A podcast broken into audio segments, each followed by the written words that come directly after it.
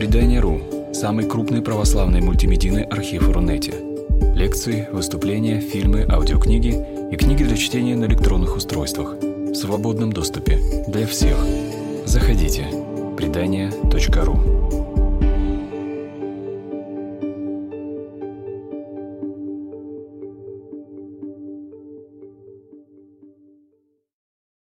И встреча эта посвящена э, Жану Батисту Мару,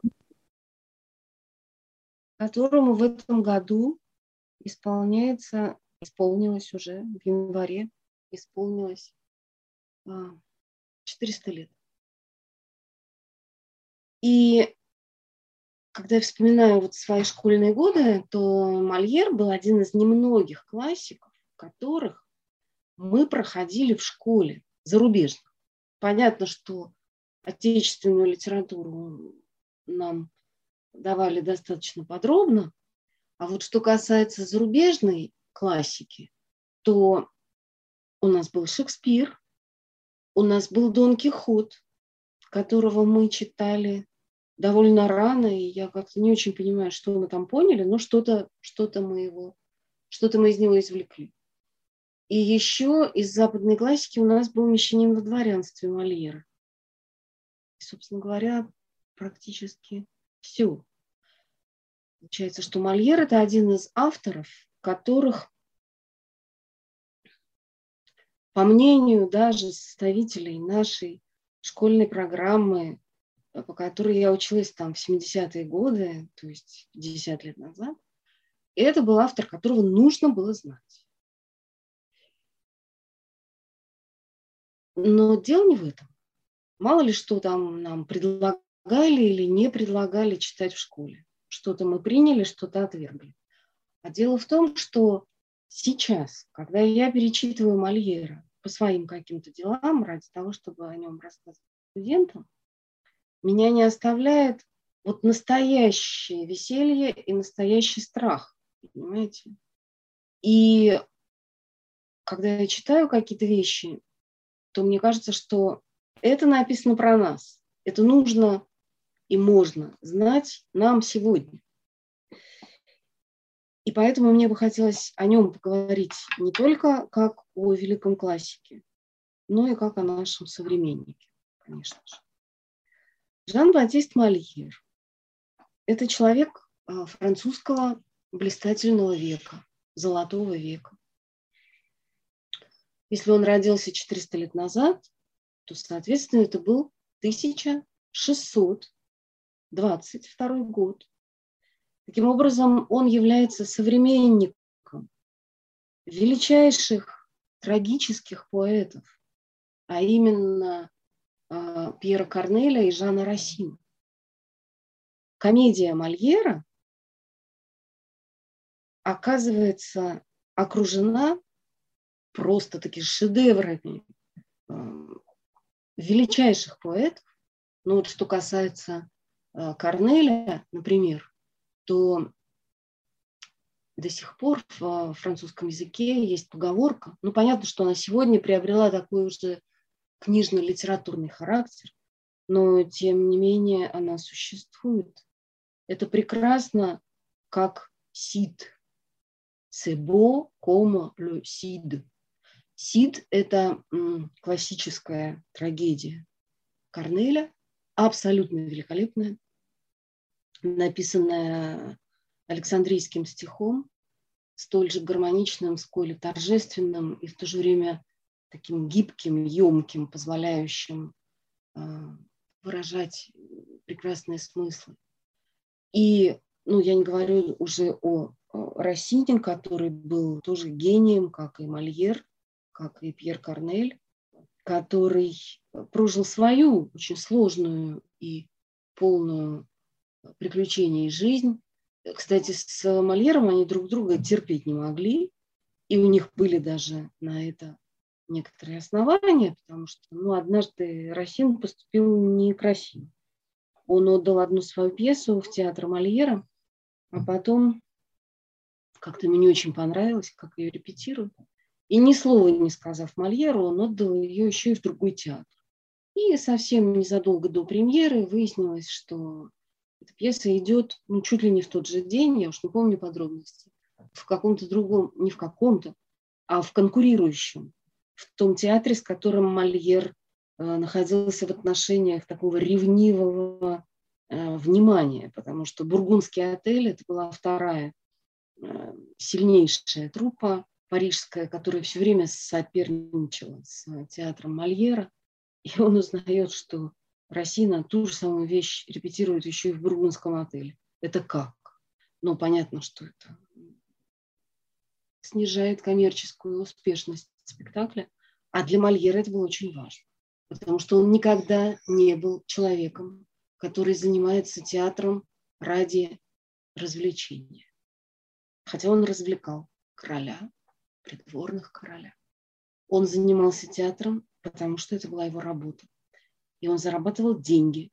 И для него вопрос заработка – это был всегда очень важный вопрос. Так вот, на фоне этих величайших трагических шедевров Мольер создает высокую классическую комедию. А, однажды он написал, и хотя имя Жанна Рассина здесь не звучит, но понятно, что острие иронии Мольеровской направлено именно против него. Он написал, что писать трагедии легко. Надо взять хороших людей, поставить их в невыносимые обстоятельства, потом их в конце пьесы на исходе пятого действия убить. Зрители рыдают, зал рукоплещет, и успех автора обеспечен. А попробуйте говорит Мольер, написать настоящую комедию, которая, помимо того, что она развлекала бы и веселила, еще воспитывала бы зрителя, но при этом она была бы не скучной, не оскорбительной, не обидной. И эта задача действительно достойная высокого гения, потому что в числе ну, так называемых воспитуемых Мольера был в том числе и сам король. Да? Ну, например, я вспоминаю, конечно же, прежде всего финал Тартюфа, когда мы оказываемся внутри вот кошмарного кошмара, когда мы видим, что у хороших людей отнято все, что они сейчас пойдут вон из своего дома и сделаются нищими. Причем самое страшное заключается в том, что не просто какие-то враги налетели и у них все это отняли, а хозяин дома сам все это отдал, своими руками подписал все бумаги, доверившись лицемеру и обманщику. И когда мы находимся внутри этого кошмарного ужаса, в этот момент появляется вдруг королевский офицер, мы сначала думаем вместе с героями, что он пришел для того, чтобы арестовать Аргона, главного героя, а, ну, второго главного героя конечно, Тарчук, главный герой.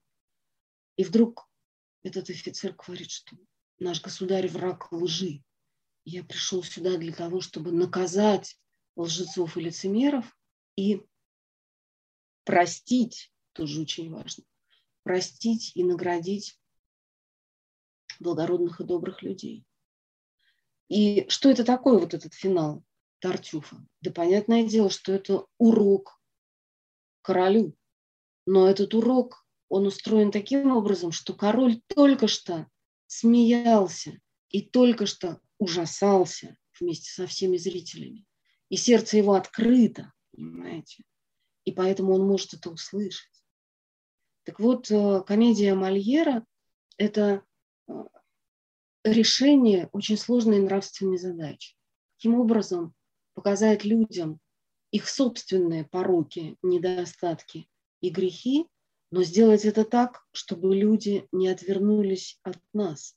И вот здесь я хочу вспомнить историю, которая мне всегда приходит в голову, а, когда я думаю про Мольера. Это история о том, как э, к царю Давиду пришел пророк Нафан. И это было после истории с Версавией, да, как вы помните, у Давида была э, богатая событиями жизнь, которой были и позорные страницы, что скрывать. И тем и прекрасно Священное Писание, что оно этого не скрывает, да? которое а, эти, эти страницы, которые, ну, способны подорвать уважение к царю. И однако не подрывают нашего уважения к царю, потому что магия священного текста такова, что мы начинаем смотреть на героя не глазами человека, мелочного, который все считает, кто праведник, а кто грешник, а глазами Бога, который все покрывает своей любовью. Так вот, Давид тяжко согрешил, потому что он прелюбодействовал с Версавией, и он умертвил ее мужа. Причем хуже всего то, что он убил его не в каком-нибудь там поединке и честном бою, а он подстроил так, что Урия погиб. И после этого женился на его вдове. И, конечно, вот Давид здесь-то как раз и выступил как настоящий лицемер, да? самого такого гнусного сорта. И Нафан приходит, чтобы его обличить.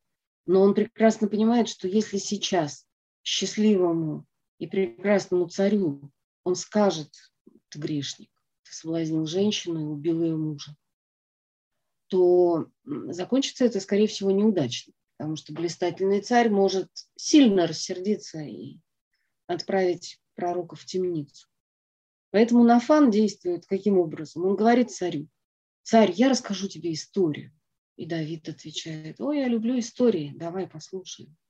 И после этого пророк Нафан рассказывает ему вот эту притчу про двух людей, соседей. И один из них очень богат. У него всего полным-полно. И стада его огромные. А второй бедный человек. И у него есть только одна единственная овечка. И эта овечка не, не просто там животное, да, которое надо заколоть потом, а она ему как дочь. И Нафан там так трогательно говорит, что и она спала вместе с его детьми, и была она ему как дочь. Ничего себе.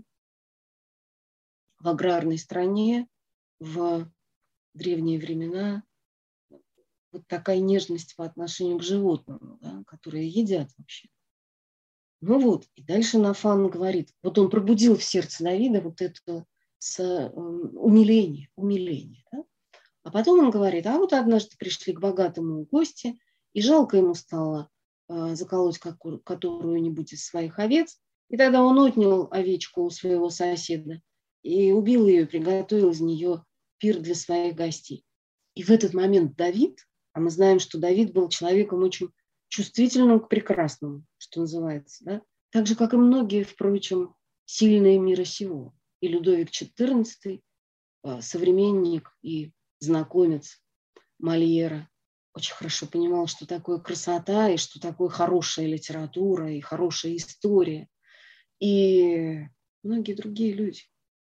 Так вот, поэтому, кстати, Пушкин, а, который очень хорошо знал Мольера, он тоже в какие-то моменты жизни думал о том, что он сможет воздействовать своим словом на государя, ну, на Николая уже первого.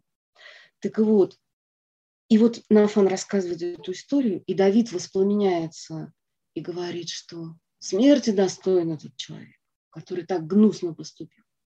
И вот тут э, Нафан говорит царю Давиду самые важные слова. Он говорит, этот человек ты, потому что у тебя тьма тьмущая жен и наложниц без числа, а ты отнял у Урии не только единственную его жену, но и саму жизнь отнял у него. И после этого Давид кается, он переживает глубокое раскаяние и говорит свой прекрасный псалом, да, 50-й, покаянный псалом. То есть, смотрите, получается, что литература, ну вот какая-то рассказанная история, она способна вызвать в человеке а, видение собственных грехов. И Мольер отчасти на это рассчитывал. Но еще больше он рассчитывал на другой механизм, который может быть попроще. Но, видите, Бог же нас воспитывает, и искусство мировое нас тоже воспитывает. Мы очень боимся быть смешными. Мы про это тоже с вами немножко поговорим сегодня. Потому что а, вот комедия «Мещанин во дворянстве» это, это комедия о том, как смешно быть смешным. Да? как смешно делать из себя э, нелепого э, такого дурного актера, который изображает не, не того человека, является на самом деле. Так вот, э, смешным быть никто из нас не хочет. А, мы не хотим быть нелепыми, мы не хотим, чтобы на нас указывали пальцами. И ну вот многие люди, если им там вы, выбор предложить, да, что там, тебе скажут, что ты недобрый, или скажут, что ты смехотворный, ты что выбираешь? И они скажут, ну лучше пусть скажут, что я злой, чем что я смешной. Мы боимся быть смешными, мы боимся, эм, чтобы над нами хохотали и показывали пальцем и быть таким позорищем на глазах у всех. Так вот, Мольер в своих комедиях, которые как будто бы ни к кому конкретно не обращены, да? хотя на самом деле всегда в 90% случаев люди знали, про кого эта история. Например, когда он пишет «Смешных жеманниц», он с этого начинает в Париже, то главных героев этого действительного произведения зовут Като и Мадлун.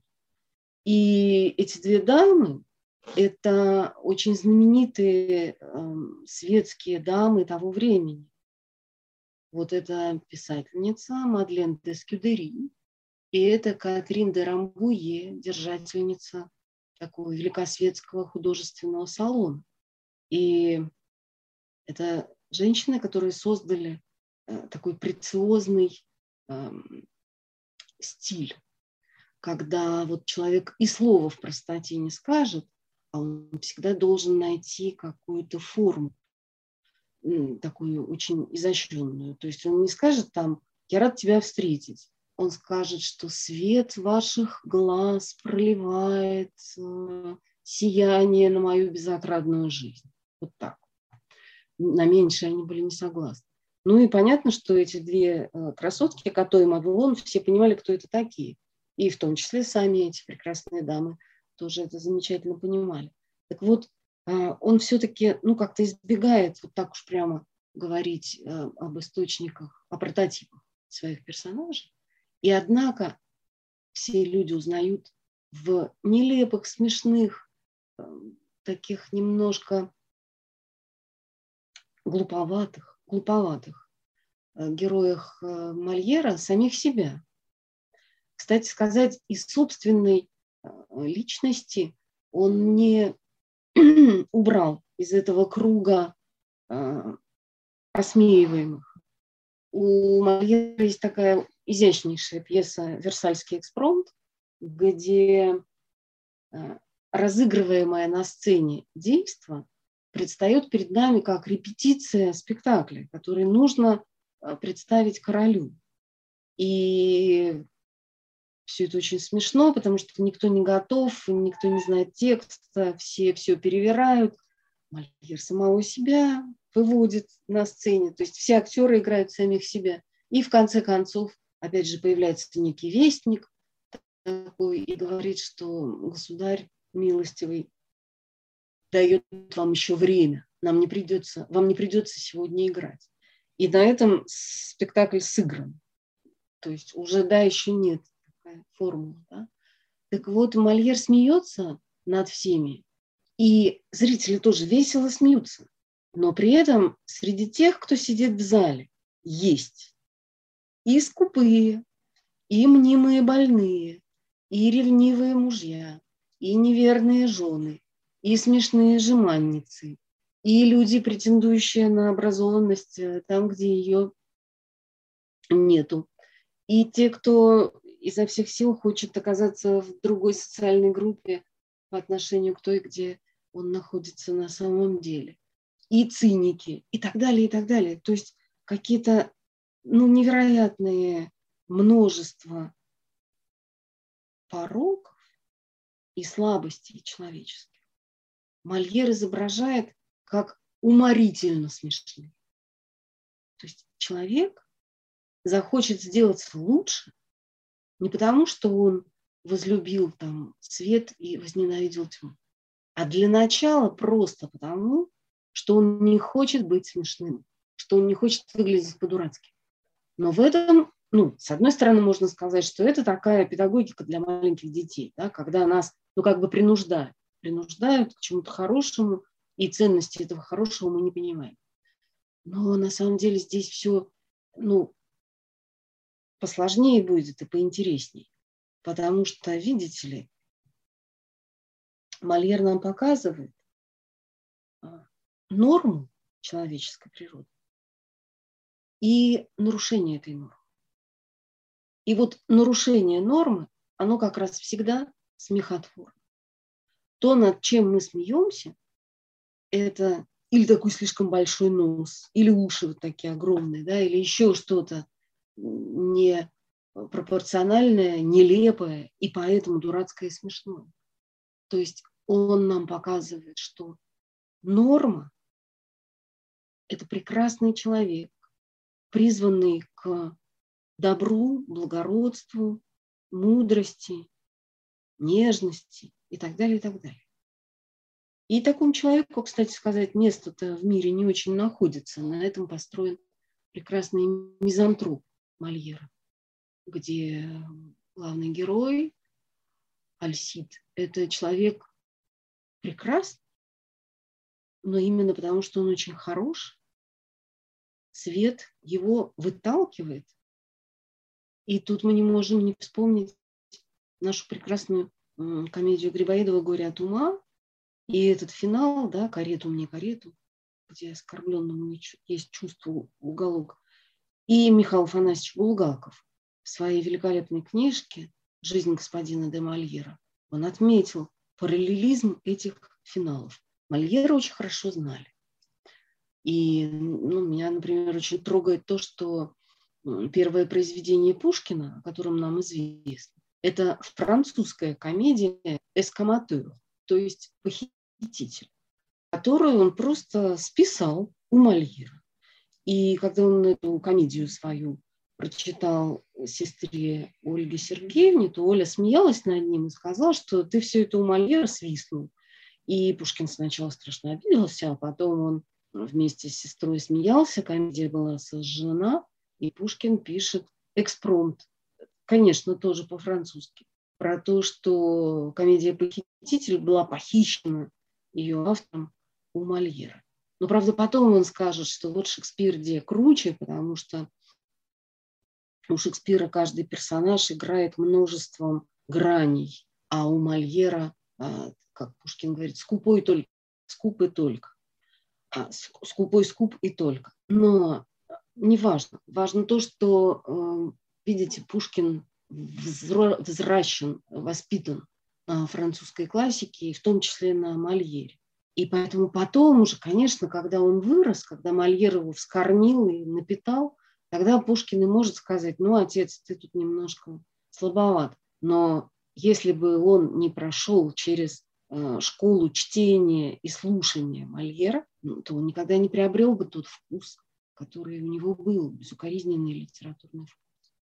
А Пушкин Мольера действительно не только читал, но и слушал, начиная там с раннего детства, потому что отец Пушкина Сергей Львович был человеком большого театрального таланта. Возможно, если бы он сделался актером, а не светским человеком, то он был бы велик на сцене. Но во всяком случае мы точно знаем, что он дома наизусть целыми прям вот действиями читал своим детям Мольера, и это доставляло равное удовольствие и отцу, и малышам потому что это было блистательное, очень яркое а, такое театральное представление. Вот, значит, удивительный человек, который веселит нас, развлекает. Его комедии искрометные, они полны нелепых и веселых, разнообразнейших ситуаций. Они всегда очень здорово, красиво закручены. И это действие, оно вот в каком-то неослабевающем, не стихающем ритме мчится весело, вот не знаю, как вода какая-нибудь по камушкам, да, как ручей. к финалу. Это очень красиво и здорово, очень развлекательно, действительно очень развлекательно. Но при этом это еще и такая настоящая э, качественная, нравственная проповедь, которая совершенно лишена занудства и такой дурной назидательности.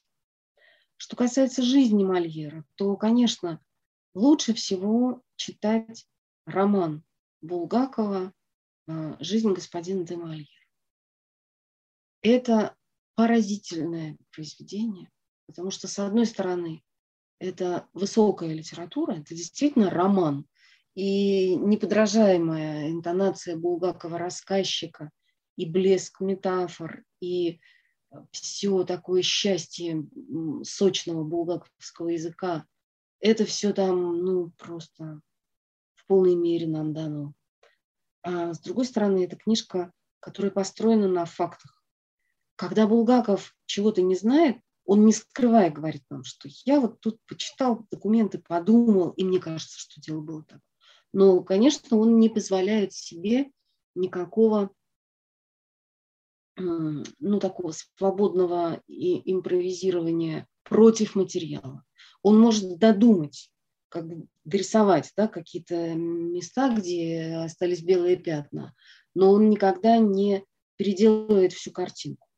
А, это связано с тем, что булгаковский роман был э, начат вовсе не как роман, а как книжка в серии «Жизнь замечательных людей». То есть это такая научно-популярная, да, предполагалась литература.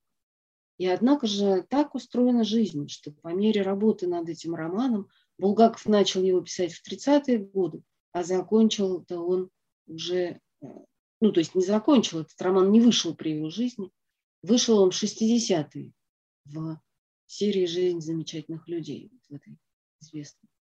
Так вот, когда Булгаков это пишет, то развертываются и его собственные театральные перипетии, да, и развертывается его собственный роман с властителем, потому что это же известно, да, что Сталин ходил в Амхат, не знаю, там десятки раз на дни Турбиных слушать про кремовые шторы.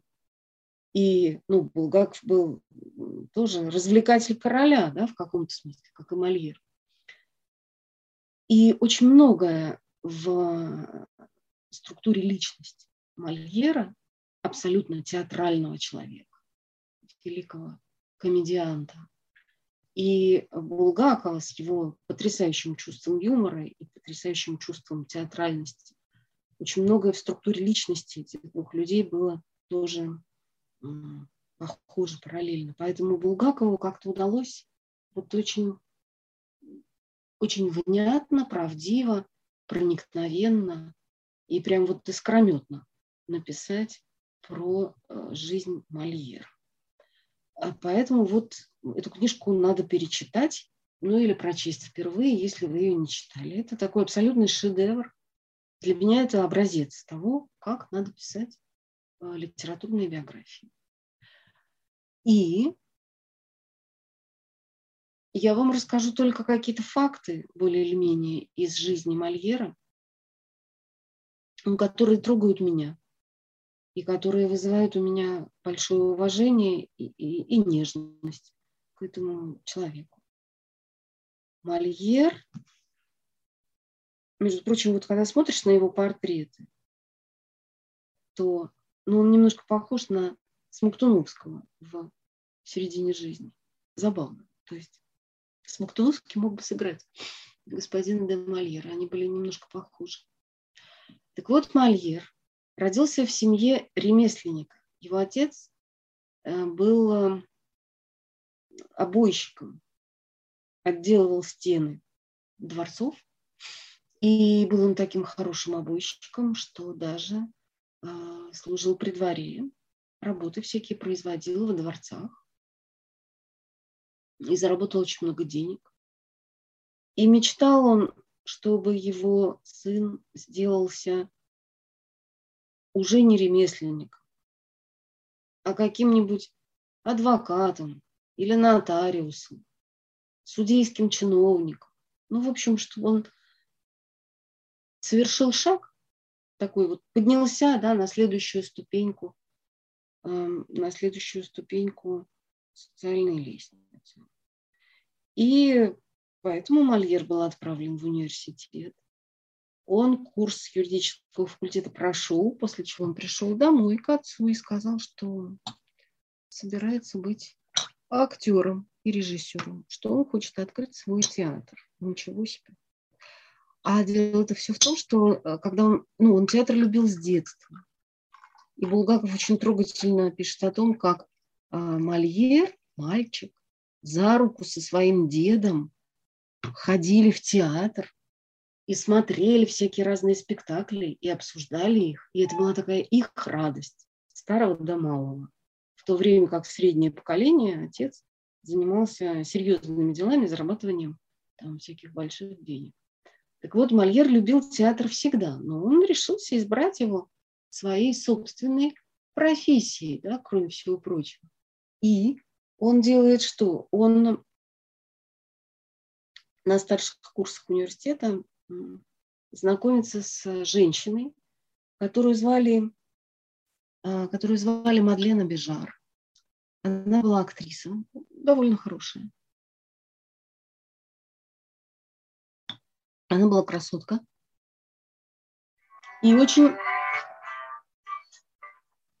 Я тебе потом перезвоню, у меня лекция, хорошо? Угу. Вот, и очень она была какой-то яркий человек, потому что а, роман их длился долго, и даже тогда, когда он угас, то они продолжали быть друзьями. Можно сказать, что Мадлена была практически ну, женой, гражданской женой Мольера течение многих-многих. И эта самая Мадлена Бежар показалась ему человеком, который способен его поддержать. И он подумал, что он может открыть свой собственный театр. И он это сделал. И даже отец, которого он как-то уговорил, разжалобил, не знаю что, дал ему каких-то денег на это дело. Они открыли театр на окраине Парижа, где примерно зрителями могли быть какие-нибудь рыбаки, а, корабельщики, которые сплавляли по сене а, разные товары жители окрестных деревень, вот такая какая-то публика. Да? И они свой театр этот назвали «Блестящий театр». То есть ни много ни мало, а просто блестящий театр. Блестящий театр каким, с каким-то большим трудом существовал там пару лет, после чего Мольер понял, что все плохо, потому что отец больше денег не даст. Он и так давал, они закрывали какие-то там свои долги, как-то существовали. И надо с этим делом прекращать. Но прекратить быть актером и сочинителем пьес, и постановщиком их он уже не мог. Он уже был... То есть театр уже вошел в его ткань да, жизненную. И поэтому они принимают такое решение нелегкое. Они закрывают театр, распродают там все свое имущество и становятся странствующими актерами, бродячей труппой. Работать на улице очень тяжело. Вот мои знакомые актеры, они всегда музыканты с большим уважением относятся к людям, которые играют или там что-то представляют на улице, метро. Потому что, видите, когда ты служишь в театре, ну, у тебя хоть какой-то там, ну, оклад жалования, да, то есть даже ты если ни разу на сцену не вышел, или там вышел, но так, что, так сказать, лучше бы не выходил, но все равно тебе какие-то твои три копейки заплатят, и, и из голода ты не помрешь. А работать на улице – это совсем другое дело. Либо ты покажешь что-то такое, что вызовет у людей желание дать тебе денег, либо ты останешься голодным сегодня вечером. И для Мольера вот эти 14 лет, которые прошли в странствиях, причем сначала, ну, там все было совсем бедственно, с нуля они начинали практически. Потом как-то под конец получше, потому что в Леоне они уже даже играли вроде бы как такая постоянная труппа. Потом нашли они себе знатного покровителя, у которого они играли в замке один или два сезона. То есть очень постепенно э, этот театр рос, и видите хорошо то, что Мольер, он с одной стороны вот был, ну, в хорошем смысле, таким упертым и, и настойчивым, то есть он понимал, что надо, он понимал, что он хочет сказать. Но, с другой стороны, он учился говорить это так, чтобы люди его слушали.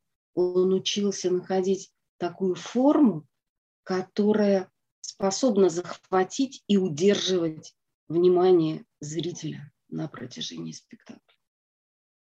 И таким образом уезжал он из Парижа самонадеянным мальчишкой, а вернулся он туда уже, можно сказать, зрелым мастером. И тут ему прям вот сказочно повезло, потому что его друзья а, устроили так, что он сыграл один разочек для короля.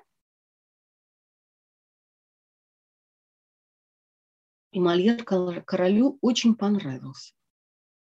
И понравился настолько, что король будет его прикрывать в каких-то трудных жизненных ситуациях, будет им интересоваться и будет меценатствовать до конца мольеровской жизни.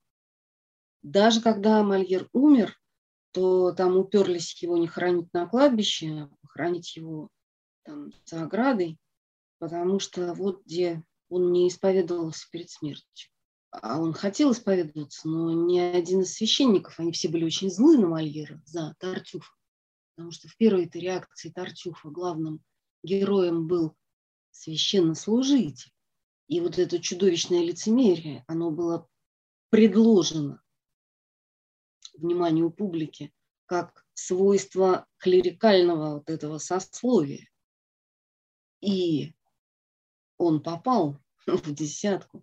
И до сих пор мы не можем сказать, что, что наши клирики все свободны от лицемерия. Так вот, поэтому очень многие э, священники, которые жили там по, поблизости, их которым послали слуг с просьбой прийти, исповедовать, причастить, там, соборовать хозяина, они не пришли. Поэтому Мольер умер без церковного напутствия, и потребовалось, чтобы его вдова э, упала прямо в ноги королю и, рыдая, умоляла. И тогда король сказал, ну хорошо, хорошо, давайте мы его похороним на кладбище. То есть король, он всегда благоволил Мольеру, начиная с того дня, когда увидел его, его спектакль. Но при этом э, Людовик, он всегда рассматривал Мольера как такого ну, просто слугу. Вот есть слуги, которые там стенки обоями обивают, а есть слуги, которые украшают праздники спектаклями и балетами. И это, конечно, Мольер. Вот это все. И была такая история, когда Николя Буало, замечательный поэт и теоретик литературы, однажды был спрошен Людовиком XIV, а вот кто прославит, прославит мое царствование, как вы думаете, из великих, ныне живущих. А там была тьма тьмущая великих, вот и упомянутые мною трагические поэты э, Расин и Корнель, и великий баснописец Лафонтен, и множество поэтов прекрасных. Много было людей талантливых. И Буало говорит, что я не знаю, как насчет остальных, но точно Мольер войдет в историю. И король был удивлен, потому что он никогда э, о Мольере так не думал. Он думал про него как про хорошего, веселого, умного, очень забавного шута, который способен там, за пять дней, если надо. Вот рекорд мольеровский, сколько я знаю, это пять дней, когда за пять дней он написал, отрепетировал и поставил э, фарс для развлечения короля. А, успех Мольера, вот в чем он состоял?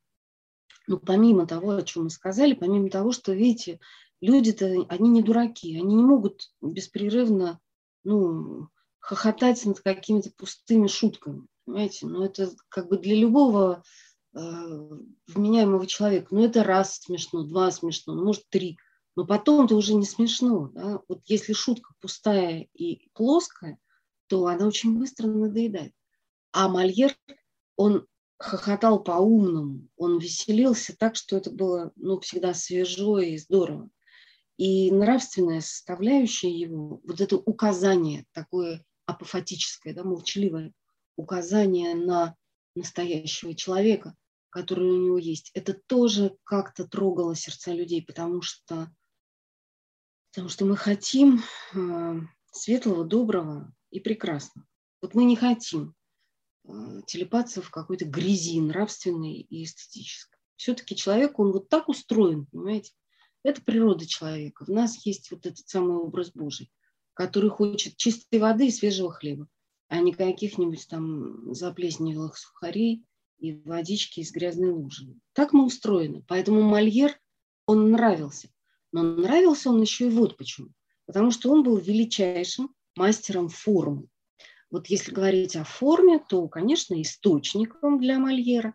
Ну, он однажды сказал, что я нахожу свое добро, вернее так, я беру свое добро повсюду, где я его нахожу.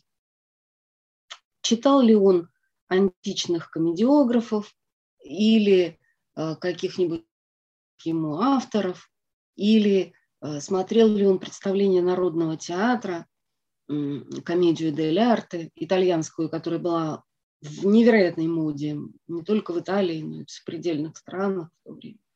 Он везде находил что-то хорошенькое, что потом э, в своих пьесах использовал. Да?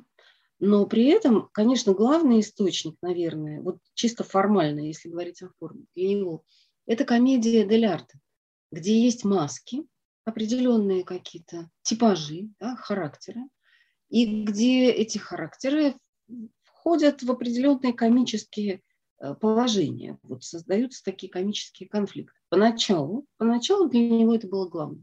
Потом уже он пишет свои вот эти шедевры замечательные, Дон Жуана, Тартюфа и, и э, Мещанина во дворянстве. Вот.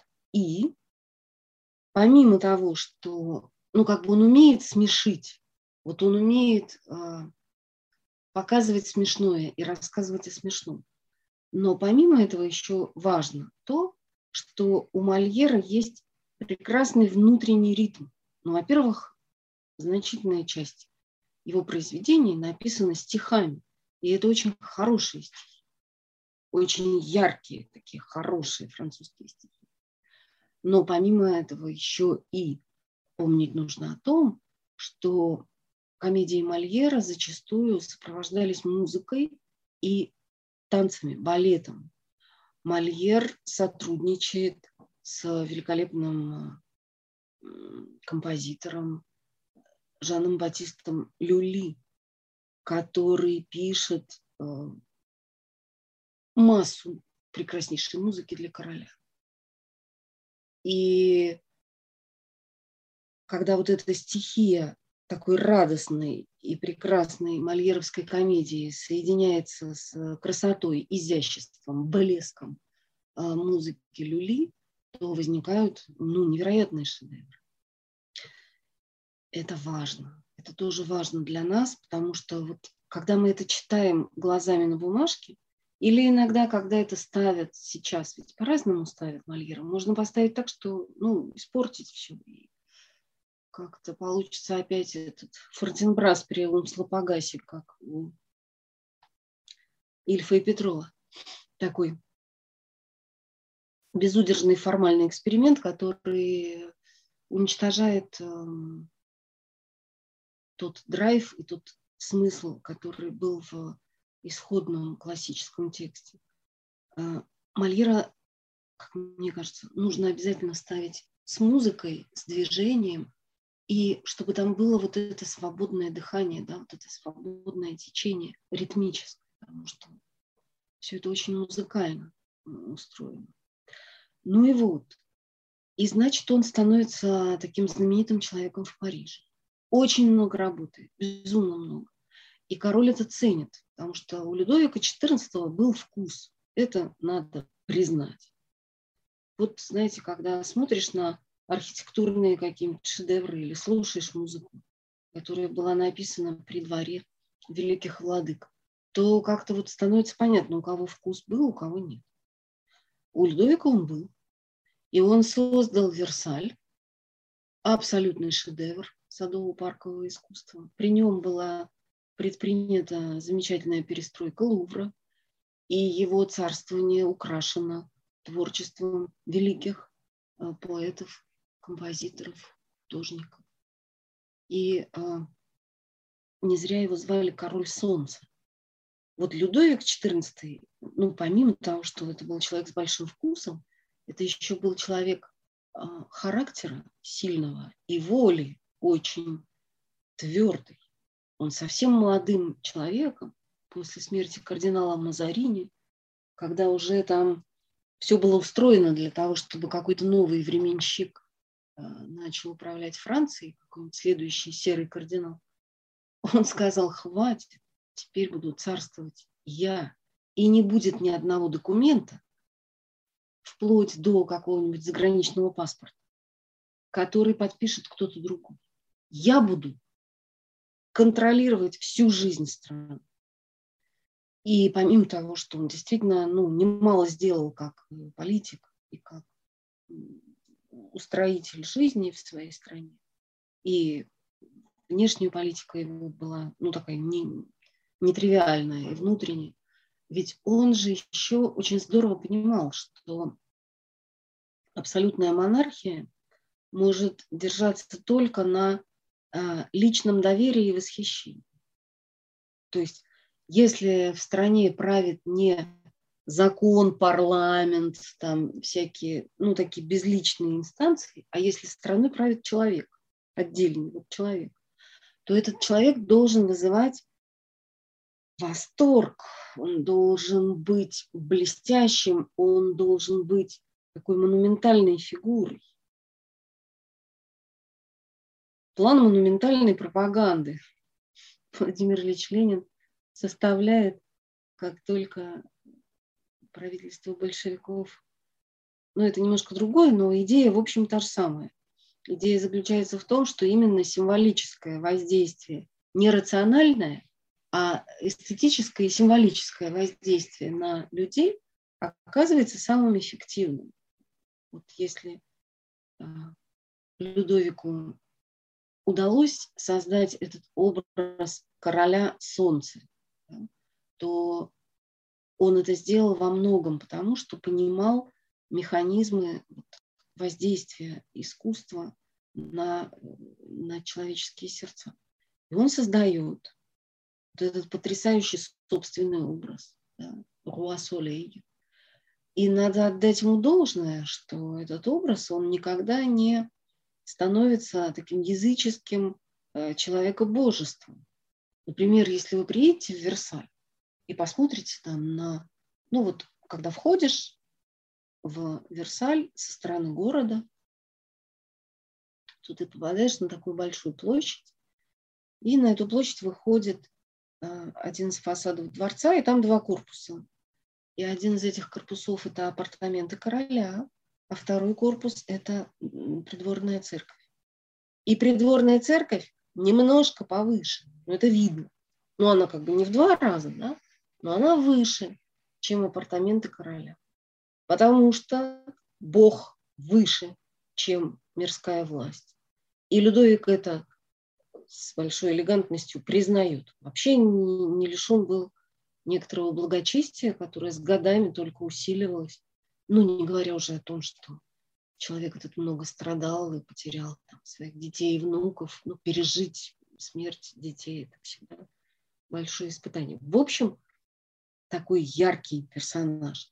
И служить такому королю, ну, это, конечно, э, интереснее, чем э, обслуживать мелкое тщеславие какого-нибудь ничтожного правителя, господина Журдена, да, из грязи да попал в князь. Вот. И Мольер делает это прекрасно. И еще одна важная вещь, которую он сделал, он создал свой театр. Вот про это тоже я не могу не сказать, потому что сначала король разрешил его труппе играть в помещении театральном рядом с церковью Сен-Жермен-Люксеруа, которая находится ну вот, у фасада Лувра, противоположного э, саду Тюильри. И вот однажды Мольер со своими там репетирует. И вдруг туда приходят какие-то люди, ну, чуть ли не там банки с краской несут, строительные леса, и говорят им, убирайтесь отсюда, потому что у нас приказ короля перестраивать помещение. И вот этот э, театр будет там снесен, реконструирован и так дальше. Ну, Мольер был очень, очень расстроен. И он совершенно справедливо усмотрел за этим козни его соперников из бургундского отеля, конкурирующего театра. Но он помчался, конечно, к королю, и Людовик сказал, ну, страна достаточно богата. Пусть э, продолжается реконструкция Лувра, пусть э, это здание рядом с Сан-Жермен-Люксеруа будет э, разрушено, но нам же ничто не мешает построить для господина Мольера и его прекрасных актеров новый театр в Пале-Руаяле. То есть тоже в двух шагах через улицу от Лувра. И вот так было построено великолепное, прямо вот роскошное, такой образец блестящего французского барокко. Здание театра комедии францез. И когда сейчас мы входим в это прекрасное здание, то над входом там написано «La maison de Molière» – «Дом Мольера». Это, это действительно был его дом. Он построил себе дом. И не только в том смысле, что там это прекрасное здание в центре Парижа, но и потому, что труппа, которую создал Мольер, до сих пор существует под именем Комедии Францез, французская комедия. И это один из лучших театров Франции блистательный, где гениальные спектакли до сих пор случаются и происходят. То есть это и к чему? К тому, что харизма Мольера была столь велика, что она не угасла с его смертью. Да? А он создал сообщество, которое воспроизводит себя, которое существует 400 лет. Ну, 400 лет – это очень большой срок и комедия «Франциск» совершенно не собирается умирать. Это, конечно, великолепно и прекрасно. Но еще не могу не сказать о его героической смерти. Вот просто героической. Потому что Мольер был, ну, там, многими обстоятельствами своей жизни удручен. Прочитайте Булгакова, там про это все очень сочно рассказано. И он устал немножечко от э, постоянной борьбы с светом, с критиками, с оппонентами, которых было очень много. И это были самые разные люди. И сорбонские богословы, и какие-нибудь светские э, эстеты. И он очень плохо себя чувствовал. Ну, что-то такое было у него не в порядке. Может, это была язва или как что-нибудь похуже там с пищеварительной системой. И кроме того, у него были больные легкие, он очень кашлял. Он а, тяжело очень жил в последние месяцы. Ну, просто был очень сильно болен. И вот они играют спектакль «Мнимый больной». И он на сцене изображает человека, который очень любит лечиться и очень развлекается тем, что приглашает к себе э, там постоянно всяких разных врачей. И ему становится плохо по-настоящему. То есть он умер через несколько часов после завершения спектакля, который он все-таки доиграл по той причине, о которой мы с вами уже говорили. Потому что для него театр это было не развлечение, а заработок. Надо было доиграть до конца. Ну и вот что сегодня? Вот этот человек ушел, оставил великолепные искрометные пьесы, оставил прекрасный театр. И что сегодня мы вычитываем в этих пьесах? Я хочу вот несколько слов сказать про а, Дон Жуана, во-первых, во-вторых, про Тартюфа, и в-третьих, про мещанина во дворянстве. Ну или, может, в другом порядке, как Бог даст. Значит, что касается Дон Жуана. Э, с моей точки зрения, это бесконечно современное произведение, потому что главный герой этого произведения – это такой безудержный гедонист и циник. Дон Жуан, ну, все мы понимаем, кто такой Дон Жуан. Да? Это коллекционер э, любовных историй. Но для Дон Жуана не самое главное то, что он э, большой ценитель э, женской красоты и женской плоти, и того, и другого. А еще очень важно в этой истории то, что Дон Жуан – это тот, кто последовательно, прямо и жестко разрушает любые ценности. Он смеется над всем. Для него не существует ни морали, ни нравственности, ни э, религиозных ценностей, ничего. Все вызывает у него какое-то вот безудержное желание превратить это в прах. И каким он способом это делает? Он все время говорит только о себе и о том, что он чувствует, какие у него желания, ну, чего хочет его глупое тело. Или умное, наоборот, но необузданное и не,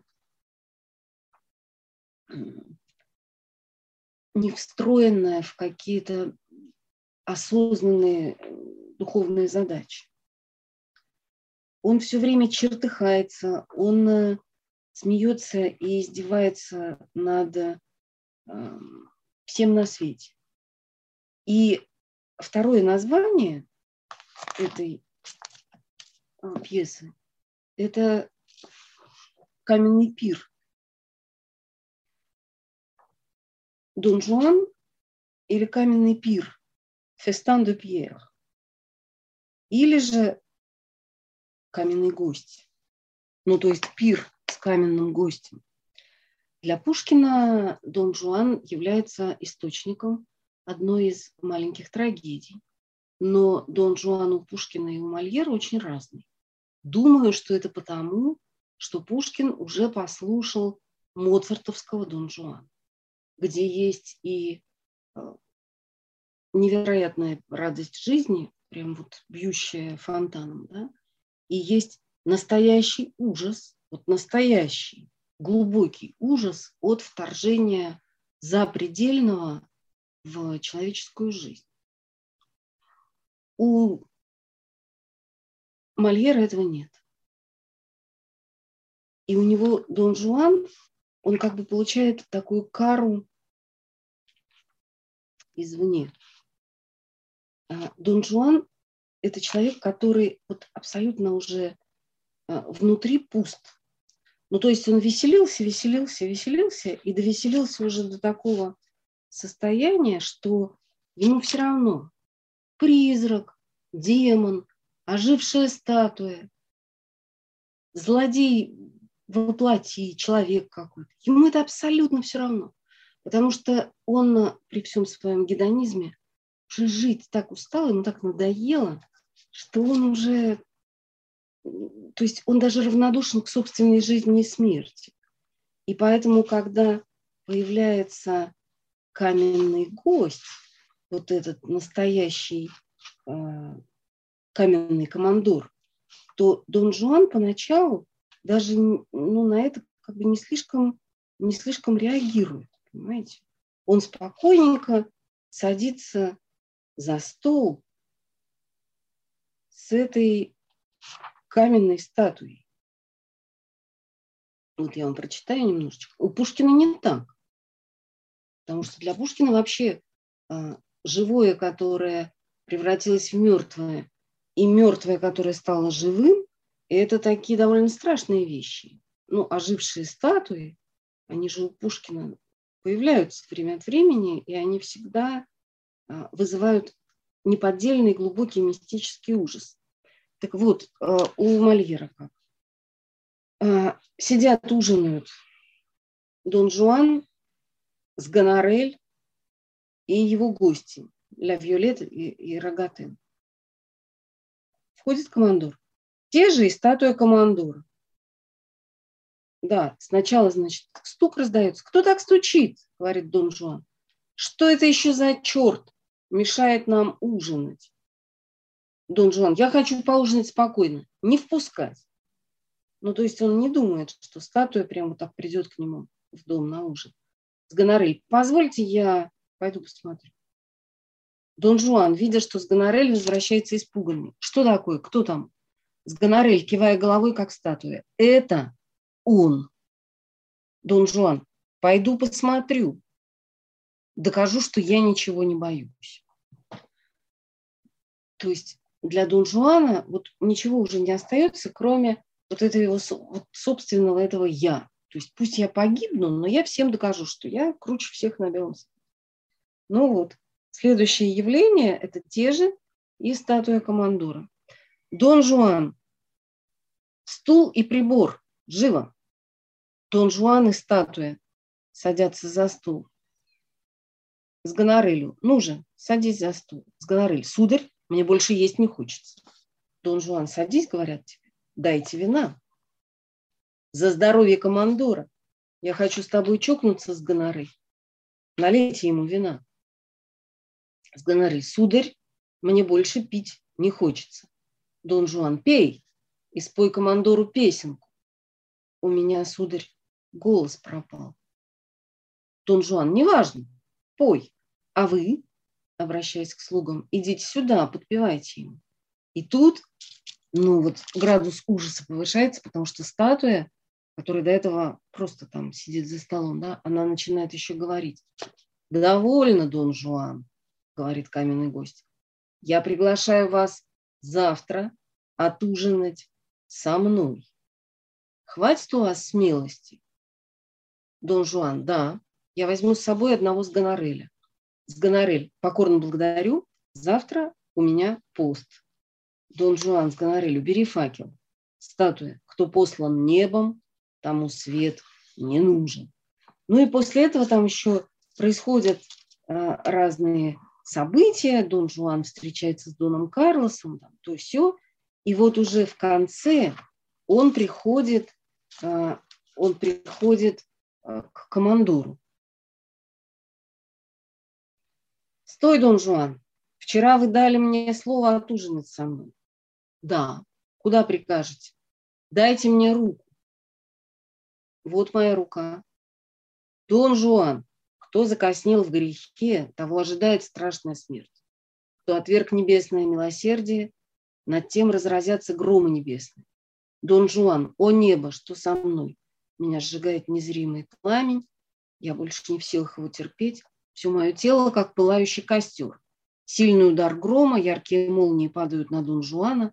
Земля разверзается и поглощает его, а из того места, где он исчез, вырываются языки пламени.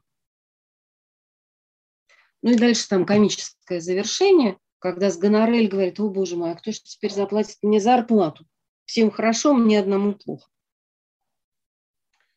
Вот этот э, мольеровский Дон Жуан, с одной стороны, ну как бы можно сказать, и исследователи частенько так говорят, что, э, ну скажем, у Пушкина Дон Жуан интереснее, потому что он сложнее, потому что там мы можем гадать, а он действительно полюбил Дону Анну или нет.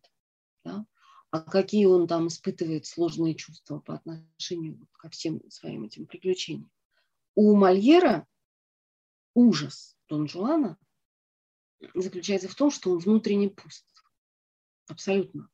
И вот тут э, я не могу не вспомнить прекрасную статью Сергея Сергеевича Аверинцева, которая написана о э, начале первого псалма, который мы все помним, да, про то, что блажен муж и же не идя на совет нечестивых и не ходит по путям грешников и не сидит в собрании развращенных. И вот мне это всегда казалось, ну, в силу моей такой ограниченности да, и невнимательности, казалось просто таким риторическим повтором, потому что вообще в Библии много повторов, когда одно и то же для не знаю, там запоминание, как эмфаза, повторяется много раз. Но Аверинцев показал, что это не повторение одного и того же, а это рассказ о трех стадиях отношений человека с злом. И первая стадия, вот блажен муж и же не иди на совет нечестивых. Да? То есть это такая история, когда человеку просто интересно заглянуть в совет нечестивых, посмотреть, что там делается в этом совете, а что вот пишут в таких книжках, а что показывают в этом театре. Ну да, ну я, конечно, понимаю, там, может быть, мне даже отвратительно поначалу. Ну а что такого? Я же просто посмотрю. Мне же хочется быть в тренде и понимать разные веяния современности. Но это первый шаг. У человека, который сделал этот первый шаг, у него еще есть какие-то шансы э, ускользнуть. Но вообще-то, как говорит народная мудрость, коготок увяз, все пташки пропасть. Вторая, вторая ступень погружения человека в зло – это вот это самое и не стоит на пути грешных. Потому что, ну, видите, встать на путь – это уже серьезная вещь.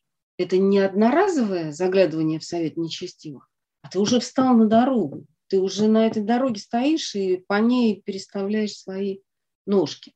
Но Аверинцев говорит, и это очень точное наблюдение, а он говорит, что вот эта поза стояния, она может быть очень неприятной, но она, тем не менее, предполагает еще какую-то внутреннюю живость, какую-то активность, которую, какую-то позицию, позиция по-латински, да, э, стояние. Вот я на том стою и не могу иначе. То есть в этом еще человек сохраняет какую-то волю и достоинство. Может быть, это ложное достоинство и дурно, дурно направленная воля, но все-таки человек еще остается человеком. Но после этого наступает третья стадия зла, когда человек уже не стоит, а он сидит. А мы знаем, что на пирах в то время вообще-то не сидели, а даже лежали. Он уже лежит в собрании развращенных. Понимаете? он уже настолько внутренне разрушен и пуст, что его тело, как оболочка такая уже, вот оно разлеглось, и ему уже все равно. И уже никакой цинизм его не ранит и не трогает. И уже его душа, опустошенная, омертвелая, уже ни на что не реагирует и ни на что не, от, не откликается. И мне кажется, что вот величие мальеровского Дон Жуана заключается в том, что он показал нам эту последнюю стадию зла, когда у человека уже внутри ничего не осталось, когда уже он к нему каменная статуя пришла, а, а ему и это не почему, потому что он уже ну, вот, пуст, он уже пуст. И это страшно, это очень страшно, и это очень актуально на самом деле, потому что, потому что, к сожалению, мы с этим встречаемся сплошь и рядом. И никто из нас не может быть уверен, что вот эта крайняя степень зла не подстерегает нас, потому что стоит только пойти в эту сторону, и ты не, не успеешь оглянуться, как окажешься там, где не собирался быть. Вторая история, о которой просто уже вот под занавес два слова скажу, это, конечно, Тартюф. Многострадальный Тартюф, который который Мольеру доставил очень много горести и очень много ударов на него обрушилось из-за этого. Потому что Тартюф страшно не понравился королеве-матери Анне Австрийской. Она прям возненавидела Мольера эту комедию. И вскоре после того, как первая редакция Тартюфа, ну, она была один раз представлена на сцене, потом ее запретили, но вызвала большой резонанс. Вскоре после того, как Тартюф был представлен, один французский такой богослов, он написал, что вообще-то эту книжку надо сжечь, потому что она настолько богомерзкая, она так оскорбляет э, христианскую нравственность и, и людей церкви, что ее надо сжечь. А еще лучше сжечь ее, он прям так там и говорит, вместе с самим автором. И это, между прочим, не пустые слова, потому что мы знаем, что костры-то инквизиции, они пылают в Европе аж прям до 18 века. То есть, ну, могли, могли сжечь пламенного искрометного комедиографа. Но король его защитил. И в этот раз он его защитил. И вот э, только третья редакция Тартюфа, она была все-таки поставлена и, и шла в театре. И то, что Мольер не откладывает эту пьесу в сторону, а он все время к ней возвращается, он ее переделывает. Он, конечно, идет на какие-то уступки, потому что ну, у него в первой редакции э, Тартюф – это священник, а во второй – это просто благочестивый мирянин. Что, кстати, на мой вкус, даже и лучше, потому что мы же не можем сказать, что лицемерие – это ну, такой сословный порог да, клерикальный. Нет, мы все отличные лицемеры. Когда мы читаем обличительные слова Господа про э, профессионально верующих фарисеев и садукеев, то мы понимаем, что это не только про тех, кто этим занимается, ну, как основной профессией, а мы все находимся в зоне риска, что называется, да, потому что благочестие – это очень такой обоюдоострый меч. И подлинное благочестие незаметно, о чем нам тоже сказал Господь. Вы же помните прекрасно, что Он говорит в Нагорной проповеди. Хочешь молиться, войди в свою комнату и закрой дверь. Хочешь поститься, помажь лицо свое, то есть укрась себя и иди улыбаясь в мир, не делай постную физиономию. Хочешь творить милостыню, твори ее так, чтобы твоя левая рука не знала, что делает правая. То есть Господь призывает нас к скрытому благочестию. И, и были такие великие святые, но вот мне сейчас пришел на память прекрасный грузинский современный святой, недавно ушедший от нас, отец Габриэля Ургебадзе, который, он изображал такого весельчака, который готов пойти выпить вина в каком-нибудь духане, и там съесть кусок мяса. А на самом-то деле он как раз и был огромным молитвенником и, и человеком очень э, высокого благочестия. Но он никогда это не демонстрировал, он скорее юродствуя изображал из себя такого бонвивана, компанейского человека, весельчака странного. И монахов это страшно раздражало. Они очень часто злились на него. Потому что на фоне его вот этого безудержного веселья их фарисейское благочестие, не всегда фарисейское, но когда оно было фарисейским, это становилось очень видно. Так вот, именно про это, про лицемерие, которое подстерегает каждого из нас и всех нас, говорит Мольер в Тартюфе. И порог лицемерия – это один из самых сильных самых страшных человеческих пороков. Вот мы же помним три искушения Христа. Да? Искушение камнями, которые превращаются в хлебы, то есть искушение богатством, а отсюда комедия Мольера «Скупой», откуда тоже фразочка про галеры какой черт занес его на эти галеры, стала пословицей, и до сих пор она прям вот живет не только в французском языке, но и в русском, без сомнения. А второе искушение Христа – это а, тщеславие, вот это самое лицемерие, да? И это, конечно, Тартюф, и это отчасти мещанин во дворянстве. И, наконец, жажда власти, жажда управлять а, миром другими людьми, превышая свои полномочия. Нам каждому что-то дано в управлении, но ведь не душа же другого человека, правда? И про это Мольер тоже немало сказал. Ну, та же самая школа мужей школа жен, которая говорит о такой скрытой в браке опасности э, присваивать себе другого человека и делать его своим рабом, ревнуя или каким-то другим способом. Он про это тоже сказал.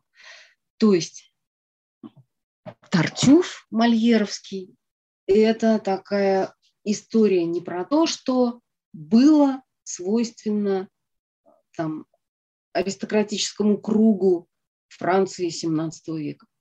это история про нас. Это история про то, как много самого пагубного, самого э, циничного лицемерия и в нас самих, и вокруг нас.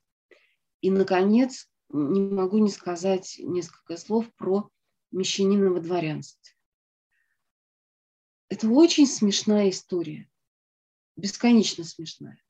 Про человека, который заработал много денег и решил, что за эти много денег можно купить другую жизнь. У него там учителя, конечно, да, то есть, ну, Журден, он, он не просто изображает, но он хочет еще чему-то научиться. И, между прочим, именно поэтому в какой-то момент нам господина Журдена, которого дурачат все подряд, вот только ленивый его не обманывает, а, нам становится его искренне жаль. Мы начинаем этому простаку сочувствовать. И это тоже замечательная черта мольеровских комедий, потому что э, они вызывают у нас не только смех, но и сострадание в какие-то моменты, и, и страх, да, о чем мы уже говорили. То есть это очень богатая гамма чувств. Это не просто ну, какой-то безудержный хохот, да, а это э, пробуждение сердца человеческого во всей полноте его возможностей.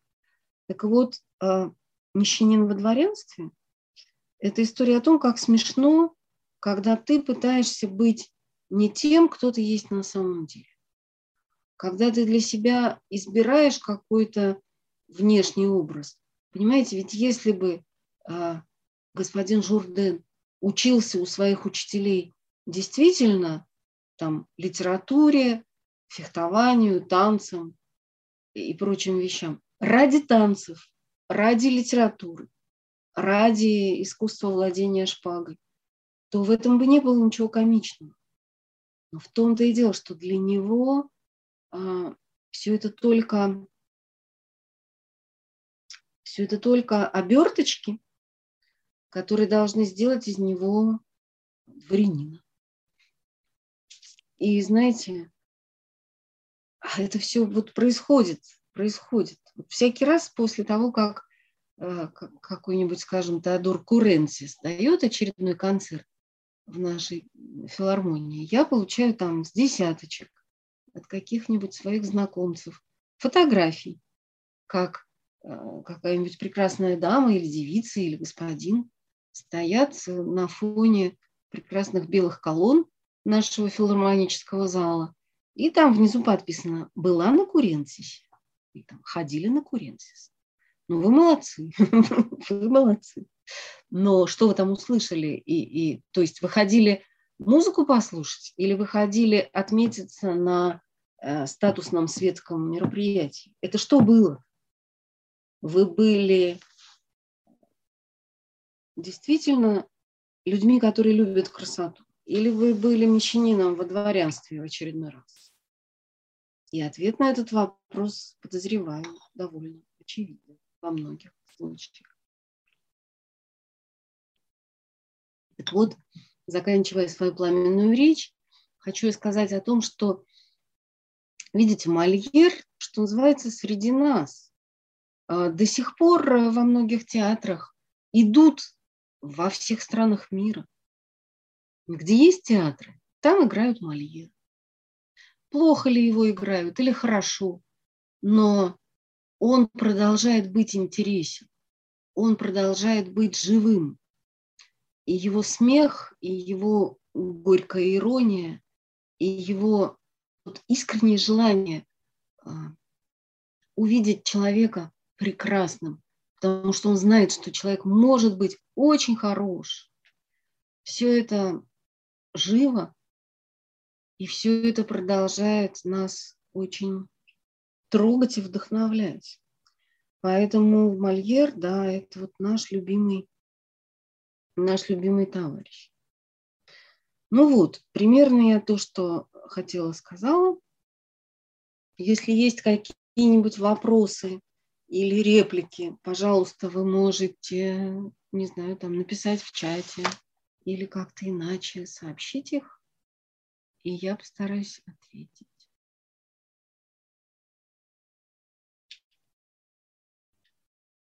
А если вопросов нету, то, наверное, нам нужно заканчивать нашу встречу. Вот я хочу поблагодарить вас за внимание и, и попрощаться.